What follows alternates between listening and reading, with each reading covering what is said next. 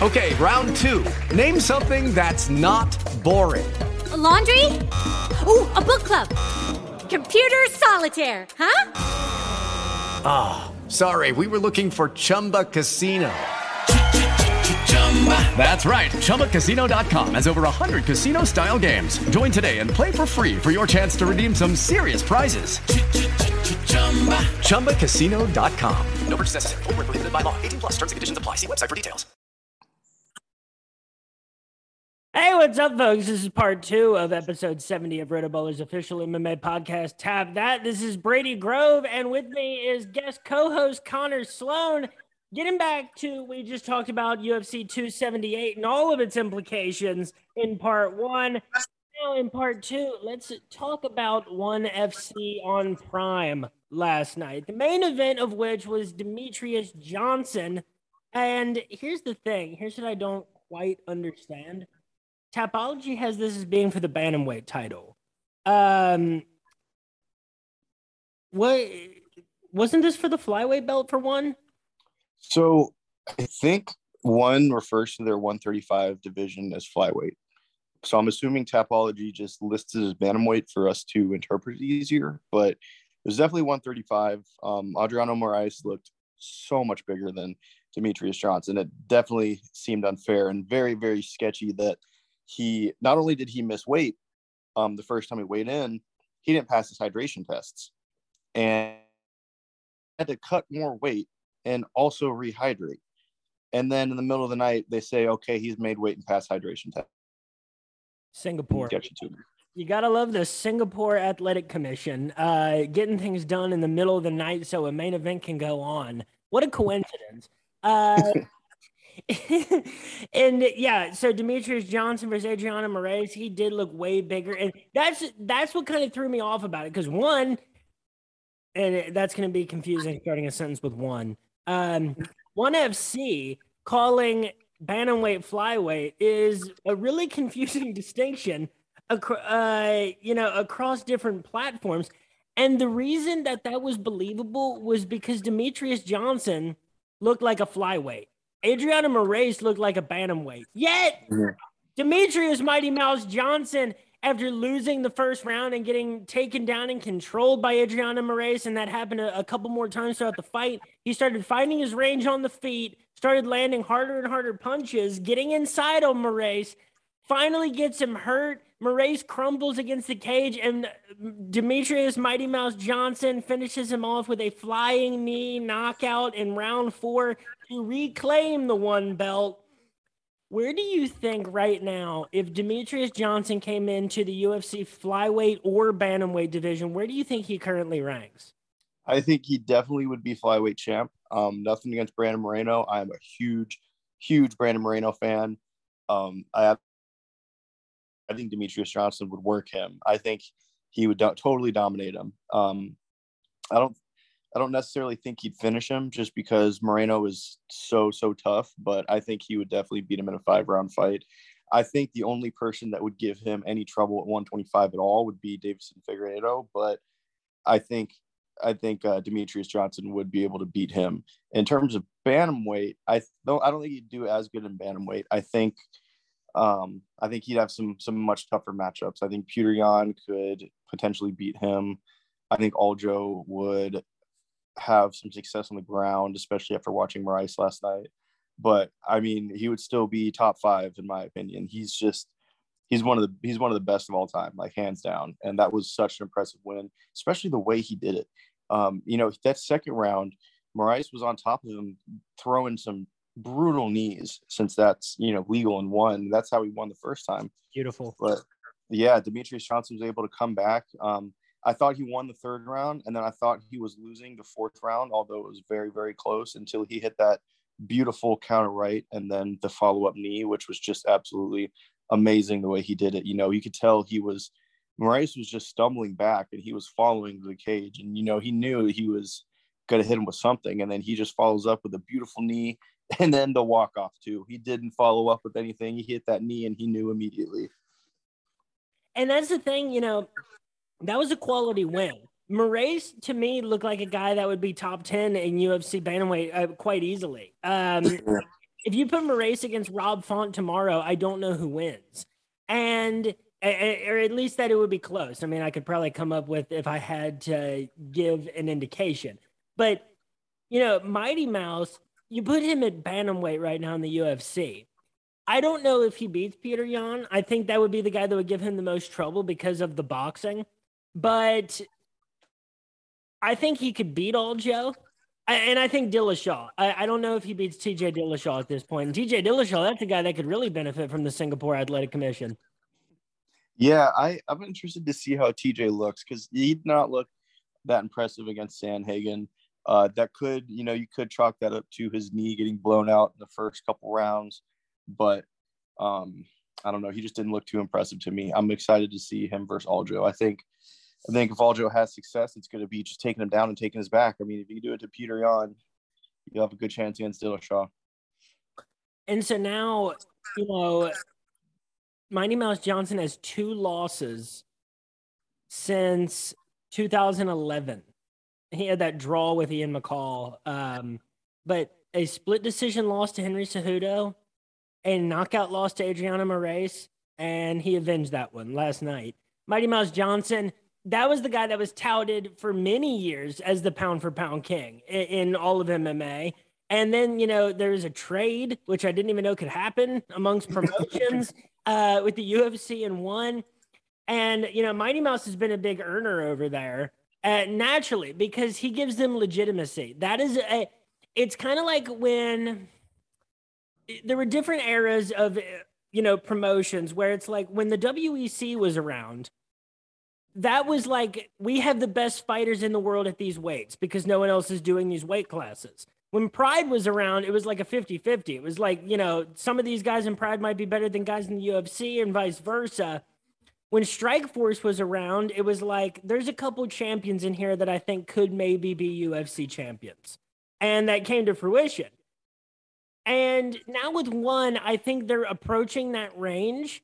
And, but, you know, there's, other than Invicta, there's no organization that's, you know, could tout like, because Invicta does, you know, only women's fights, and you know the UFC does that now and has been for a long time. But you know, every time there's an Invicta champion, they get a pretty like fast track to a UFC title shot because the Invicta belt holds a lot of weight. Mm-hmm. And Demetrious Johnson has given that to one, and you know that kind of exists now with oh. It exists with one in Bellator. What PFL has is a whole different thing. And unless we're talking, unless we're talking about Kayla Harrison, who who knows how she would stack up against the UFC. I think, God, that's hard. I I think Kayla Harrison has beaten everybody that like Cyborg and Amanda Nunes would have never had to fight if they were at if they were holding the belt. You know, mm-hmm. like she has decimated and, and samurai sorted her way through like the essentially the bottom quality of the UFC bantamweight class, just at at 20 pounds heavier. Is she, you know, what happens if she goes down to 145? I think like the the makings of Kayla Harrison versus Cyborg and Bellator or Amanda Nunes in the UFC. I think something like that has probably been in the works for a long time. Yeah, I mean, do you remember when Amanda Nunes lost to Juliana Pena? I don't know if you saw this or remember, but Kayla Harrison lost her mind. She was so she was visibly upset. So I guess that might have thrown a wrench in their plans. But now that Amanda Nunes beat Juliana Pena again, well, I guess we'll see what happens. And it's hard to tell because you know Kayla is a gold medalist in judo at the Olympics. She, you know, I, I think they were trying to maybe set up her and Claressa Shields early, but then I, I think that was dependent on how quick Claressa Shields was going to adapt to MMA, and that's not a quick adjustment from boxing. I don't care how good of a boxer you are. Uh, I, I think I think Kayla Harrison wins that fight every time. yeah, I mean, in in mixed martial arts, hundred percent. Mm-hmm. That's that's boxing and MMA. They're two extremely different sports. It's about it's almost as different as two you know combat sports at the major level can get. Absolutely. And so let's talk about fighter pay now that we're talking about one Bellator, the UFC, boxing, and PFL. this is this has been a topic for a long time, and it's you know it it pops up intermittently, but lately, and this is the funniest thing. There's two people that are responsible for fighter pay being the topic that it is today against Dana White. One of those is Dana White, and the other one is Jake Paul. Hilariously, no one has put pressure on Dana White publicly for increased fighter pay in the UFC like Jake Paul has somehow managed to do. It's unbelievable. It whatever you think about Jake Paul, a lot fewer people would know who Amanda Serrano is without him, and a lot fewer people will be talking about UFC fighter pay. Yeah, I, I think that's a good point. And then, you know, hate on hate on Jake Paul as much as you want to, but I and the thing is, you got to wonder: is he doing it for the right reasons, or is he just doing it for his own publicity? But either way, you know, he's bringing, he's shedding light on the fact that fighters aren't paid well, and you know, there's some good, there's some good there. I think the biggest thing that I can can say to fighter pay. So, I think Dana White is doing his fighters incredibly dirty, and not even not even necessarily 100% just with strictly how much they're paid. But there are two things he could change overnight. And if you change these overnight, I guarantee you fighters would not, it wouldn't be as big as the topic that it is today. And you wouldn't really have to pay them that much more. If he gave them healthcare, like actual full time healthcare, and he allowed them to have just one or two sponsors on their shorts, that changes the game overnight. Like that changes it immediately. You know, the fact that they aren't allowed to have their sponsors on their shorts, even if the he just had two slots reserved for it, one on each thigh. I mean, I'm sure you remember Jon Jones. His shorts looked pretty sick when they had a Gatorade and the Nike logo on it. Just give them two spots on their shorts for two different sponsors. Have a list of approved sponsors. Then, you know, that basically addresses 90% of the problem overnight. Oh, Nike never misses on the athletes they endorse. Um, and you know eh, that's something that a lot of you know sports organizations are doing now. And you know the NBA has logos on their jersey, and people don't like it. But it's a different situation with fighting. It's not like the team. It's not like Orlando Magic putting uh, you know the Disney logo on their jersey. You know these are life changing amounts of money, especially to fighters at the entry level of the UFC. And healthcare wise, I mean, my God, uh, it's like the NFL, only maybe you know on a on a microwave level because there's nobody that's going to have more health costs than you know professional fighters and and professional athletes, and so I mean you. The expenses that I mean, look at Anthony Smith and, and Thiago Santos and all the the surgeries that so many of these guys have had and Dana White recently made it into the news, and, and, this topic, you know, heated up again because Dana White said something like that'll never happen. Like fighter pay will never increase. And I seem to recall, and I brought this up to you, I seem to recall years ago someone said, "Hey Dana, when will women be in the uh, the UFC?" He said, "Never. It'll never happen." Dana White doesn't say never anymore because he's changed his mind so many times. Dana, for what he is, look, first of all, you name me another pro sports organization where the commissioner is also the one handing out the contract. And which is essentially what Dana White is, being the president of the UFC. It's like he's the commissioner of MMA for the most part. And so it's a weird situation for one that we don't see in the rest of pro sports, but two, Dana White has always been eh, like at, through the beginnings of the UFC and through the Ultimate Fighter one, he was the kind of guy that the UFC needed him to be, or else there would be no UFC.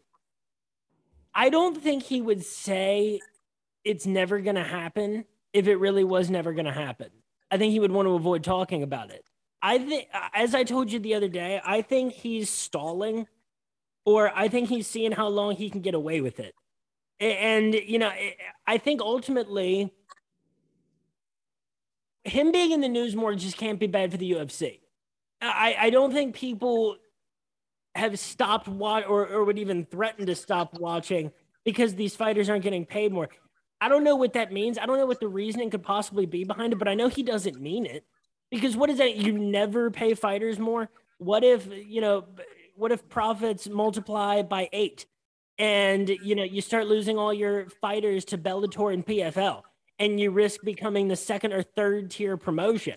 Eh, that doesn't make any sense to me. Yeah, well, we we did see something recently where he, in a rare moment, he kind of admitted that he screwed. Went to PFL. He basically came out and said, "Yeah, that was a mistake. We shouldn't have lost him." So I think the more that happens, the closer we are to something changing. And so here's some fighter, here's some combat sports payment notes. Uh, as of August 19, 2022, the average annual pay for a professional boxer in the United States is $39,726 a year. All right. Here's the funny thing about that that's taking into account, I would assume, Floyd Mayweather's once a year goofy fight against like a YouTuber where he brings home like $50 million. Is that incorporating the average? Yeah, they should. I feel like they should be using the median number, you know, so they exclude the outliers. But anyway, because there's no way that just some pro boxer on the undercard of top rank is even pulling in $39,000 a year. Yeah, you know, they're probably pulling in one, two grand a year.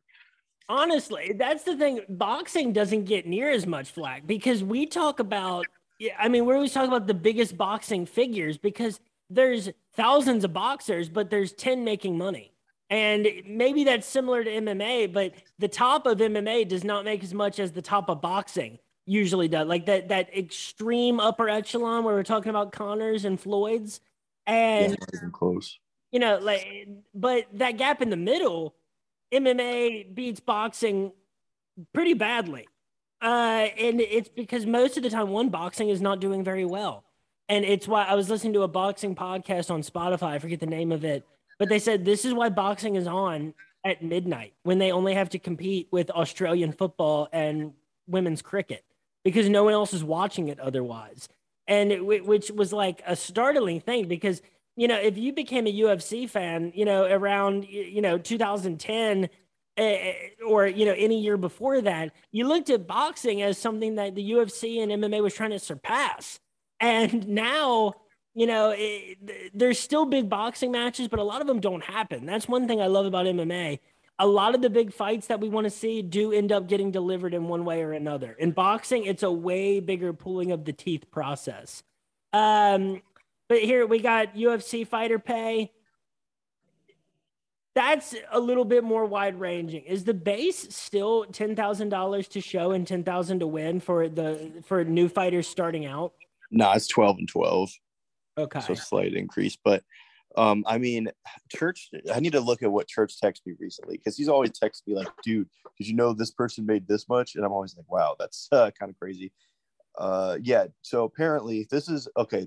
I will uh, disclaimer this. This is coming from my friend Church, so it could be totally wrong. But according to him, Paulo Costa got 45 and 45 for the Vettori fight. Huh. That so so basically he did, obviously didn't win that fight. So he got 45 um to show. It's kind of crazy. Eh, it's weird to compare to the because for one, Let's talk about the bottom level of any major MMA pro. Let's talk about the bottom of, Pel- of Bellator, of one, of the UFC. Here's the unfortunate thing at the moment. There's not a lot that different. Let's talk Harry Hunsucker, for example. And, and I love Harry Hunsucker. But when you're talking about entry level guys on their first contract with the UFC, they could have put probably a hundred different heavyweights against Tyson Pedro at that level and to the average fan that they're trying to get to watch, it's all the same. You know what I'm saying? So it, mm-hmm. I, it's not that I say that those guys don't deserve more. I think you would get, you know, I think that anytime you pay people more to do something, you get a higher quality out of it. Um, you know, if there's more performance bonuses and incentives, and you know, uh, people wanting to be fighters, and that goes along with you know those fighters having a good quality of life that's ultimately good for the sport in the long run with the lucky land slots you can get lucky just about anywhere This is your captain speaking. Uh, we've got clear runway and the weather's fine, but we're just going to circle up here a while and uh, get lucky. No, no, nothing like that. It's just these cash prizes add up quick. So I suggest you sit back, keep your tray table upright, and start getting lucky. Play for free at LuckyLandSlots.com. Are you feeling lucky? No purchase necessary. Void where prohibited by law. 18 plus terms and conditions apply. See website for details. But when people say entry level fighters and, and, they're not making enough, it, it's not that I say they don't. It's that I say I think it's unrealistic to think that that's going to be the first thing to happen. You know, it, it, it at a huge rate. You know, maybe you know, does it go up to from twelve to fifteen, or, or you know, and, and then up to twenty? But that's something where I could I would not expect a drastic change in the short term because mm-hmm. White knows that at that level there's not a lot of replacement value. You know, it, to the average fan, that's just a heavyweight fight or a light heavyweight fight. It, uh, you know, it, that's the problem for the entry level fighters at the moment.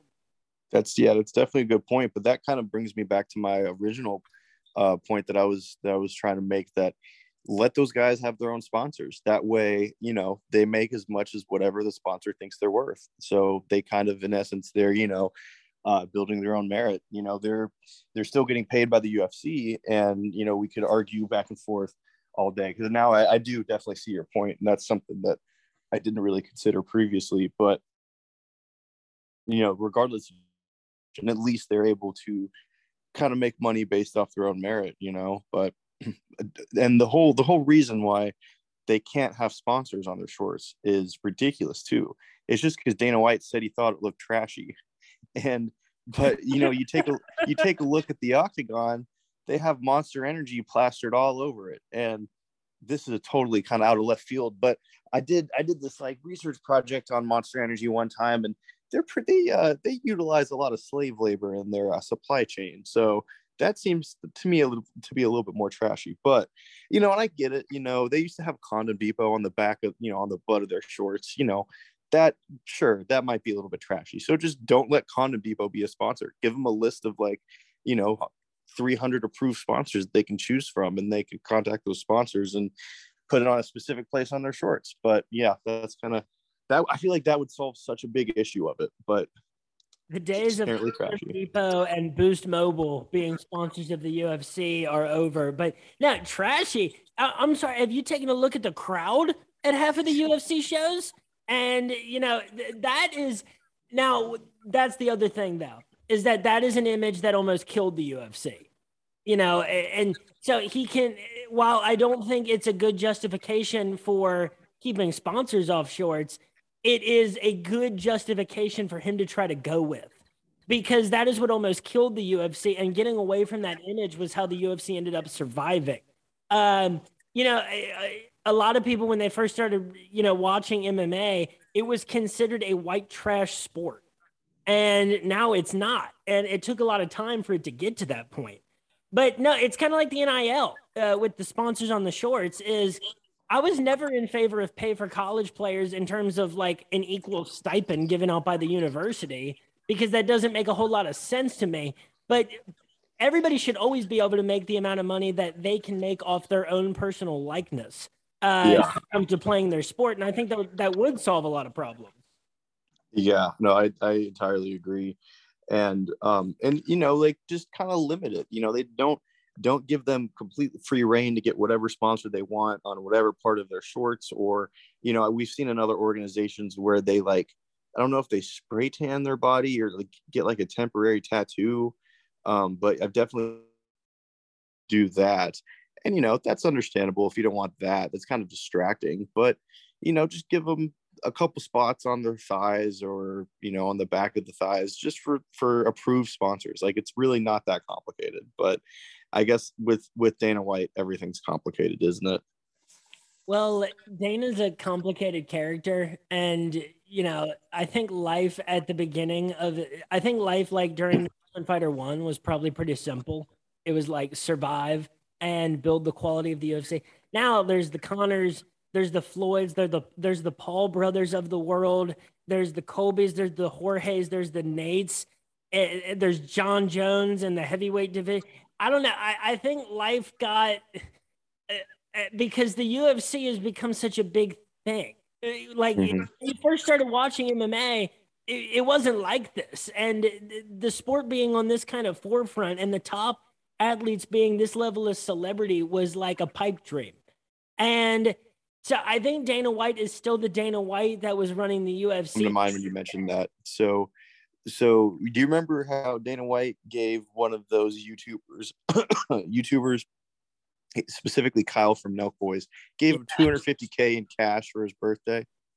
Yeah, that was a bad look. That's what I kind of meant by he was like his biggest enemy in that because it was like, and you picked the Nelk dude eh, who's not necessarily the most popular dude among people that are advocating for fight pay or in general. It was a bad look. Yeah, and uh, one other thing as well, like that was definitely a bad look, but um, what something interesting to me about this whole fighter pay conversation is things would definitely change very quickly if fighters would, you know, unionize, which they've tried to in the past. But the funny the the funny thing is they've unionized in the past, and then Dana bribes ba- basically bribes the head of the union and is like, "Hey, I'll give you what you want if you don't continue this union, but only you and no one else." So he basically essentially buys them out of their own union, which is just that sounds exactly like something Dana would do. Yeah, it does sound exactly like something Dana would do, but like I- think I have more hatred for the fighter who or the Yeah, that is pretty bad. you know that's a that, that wasn't smiling Sam Alvey, was it? No, no, Smiling Sam Alvey, um, he, in essence, I think he like he's just always been so anti-union that Dana just kind of gives him what he wants. um, Eight actually, in a row. I, I think I think the answer is going to surprise you on who it is. All right. and I'm gonna have to. I will. I will have to. I'll disclaimer this that I'm gonna have to double fact check this because I'm like 75 percent sure that this is who it was, but don't quote me on this. I will need to do my fact checking, but I think it was GSP. I think GSP was the head of a union for a while, and Dana just gave him what he wanted. Booing. What did you say? Uh, That was a boo noise. Oh yeah, yeah. He, Yeah, well, GSP, you know, then he went on to be in Marvel movies, and you know, eh, I, I don't know, that does kind of surprise me. But GSP was always a company man first. I don't Mhm. know. Eh, I- there's here's the thing, though. I, that wouldn't su- that does kind of surprise me, but I think I would be kind of surprised, but not that surprised by hearing that about a lot of fighters. Who that would surprise me about is a guy like no, I was about to say Nate or Jorge, but honestly, I think they would do probably what's best for them in that situation. You okay? Speaking of Nate, this is kind of separate from fighter pay, but I feel like it has to be mentioned. I don't even know if you've seen it yet. Have you seen the video of Nate Diaz smoking a, a very large joint in his house? And there's a USADA guy behind him, and he's like, he's smoking this joint. He's like, this USADA guy won't leave. He said he needs more of my pee, and he like has him on video. And the USADA guy is very clearly upset, like trying to hide his face from the video. That's weird. Have you seen that? No, but now I Okay, well, have to. for any for any listeners, definitely go watch that. Just Google Nate Diaz smokes weed USADA or something like that. I'm sure it's the first thing that comes up. It is very very funny. Nate Diaz is like cracking up, uh, saying the N word, which I guess is a Diaz thing to do, but it's very weird. Yeah, I think the problem with the Diaz brothers too. This is another fighter pay thing, and you know that's the thing. Sometimes, if you're a higher level fighter than entry level, there are better places to go than the UFC. I, I saw Mhm. Dominick Cruz took home what 150,000 for his last fight, uh, and you know you compare that to the birthday present Dana White gave out, which you know that's his money and that's his personal prerogative. But it, it again, it's just not a good look. Um, a lot of that could be cured by fighters not fighting in the UFC. If Mhm. I mean Shane Burgos put real pressure on the UFC. That was a guy that was fan friendly. He was really popular, always an exciting fight. You could always put him to headline a fight night, and it would probably do pretty well. And you you lose him to the PFL now, and so th- you have to make the quality of the product speak. And this is a problem I've always had with the Diaz brothers. I love the Diaz brothers. I love to watch them fight. I love what they've been for the sport. They still don't seem to super well know how contracts work because they always seem to sign a contract and then always end up very not pleased with it. yeah, that's a good point. it's like, dude, it's kind of like with, uh, and we have 10 minutes left uh, here. Uh, uh, apparently, I'm on some different Zoom program now uh, with less time. But you know, that's the thing about the Diaz brothers. They they always sign the contract, and they always end up not happy with it. And I think that quality, you know, they're a bit more boisterous than the other. And then they say like, you know, I'm not. Why do I have to show up to that press conference? I'm not going to that beauty contest. It's like it's not a beauty contest. It's a contract mandated press conference, and you skipped it. And so there's going to be contract. You don't think Dana White's going to exercise his contractual ramifications as a result? Who do you think you're working with? Yeah, they're they're something else, man. I don't know. I I, I would I would be very interested to see how it is to uh, grab a drink with one of the Diaz brothers. That's for sure.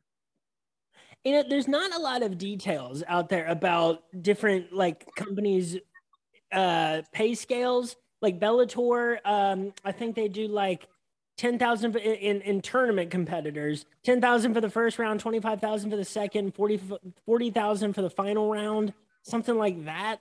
Uh, or that was, I, don't know. It's all over the place.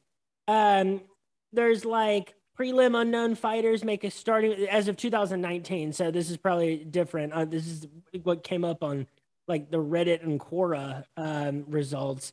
But like undercard fighters were making like a, a couple thousand. And, you know, if they won, maybe a couple thousand more. Uh, and that wasn't that long ago. That That's the thing. Bellator, do you think that they take advantage of in of you know guys just out of wrestling in the in um you know in the college ranks guys that are making their pro debuts with Bellator and you know, on those undercards for Bellator, which you can't watch anywhere unless you have like you have uh, NATO's computer systems at your disposal. But you know, I, we always talk about the bottom level, and then you know all that room in between. But I can't imagine that people fighting on the PFL undercard and Bellator undercards are are doing any better, if not like considerably worse than fighters at the UFC undercard level. Yeah, I think I think one thing to consider though, so at least for me, kind of what I what I see, you know, people discussing online or hear people talking about, um, they're not so upset about how much the the really low level guys are making. You know, it makes sense for somebody who has no name power, as new to the UFC. You know, they're kind of they're still getting their their shot it kind of makes sense for them to make 12 and 12. I think where the the frustration comes from fans is people like Shane Burgos. Um, I mean, people like da- even Deiveson Figueiredo. I I think he made like 200k to show, 200k to win against Brandon Moreno in the second fight, something like that. Um, it's those guys that you know maybe are don't have the biggest star power. They're not the Masvidals, they're not the Conor McGregor's, they're not the Diaz brothers, but they're still fun to watch. Any true fan is going to know who they are. They're always going to tune in, um, and they're top five, even champions. I think the frustration comes from those guys making, you know, 150k or 100k, or just not making. Kind of goes back to um, the whole. I see this statistic thrown around a lot too. You know, with MLB, with all those other sports on average, and correct me if I'm wrong, you definitely know more about this than me, but on average, they're making in total, the players are making about 50% of all revenue. In total for the UFC, the fighters are making 15 to 20% of all revenue. So I think that overall, people just want fighters to get more of the slice of pie. And I think that makes a lot of sense. And, you know, that's the other thing is I think Dana might be wanting to keep more cash in the reserves for some other expansion effort, which he always has on his mind. Yeah, uh, he did no, a while, but I think that blew up in his face.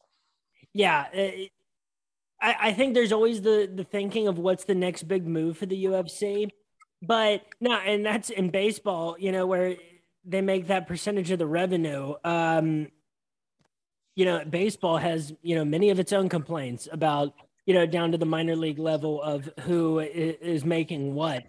And, you know, that's that's another one. Yeah, because it's hard to listen to the majority of people on fighter pay because the majority of people who are talking about fighter pay don't even seem to watch sports. Eh, they they just know that like they're supposed to be upset at Dana White, and so they are. And like interesting, I never really, I never really even either noticed that or thought of that, but yeah. You know what I'm talking? If you go on the internet and you look about fighter pay, it's a lot of people that are MMA fans, but there's also a lot of people that just know that they're supposed to advocate on the side for paying people more. And so they just agree with that. It's like, well, d- sports is slightly different. Uh, and also, you have to understand who you're talking about in Dana White.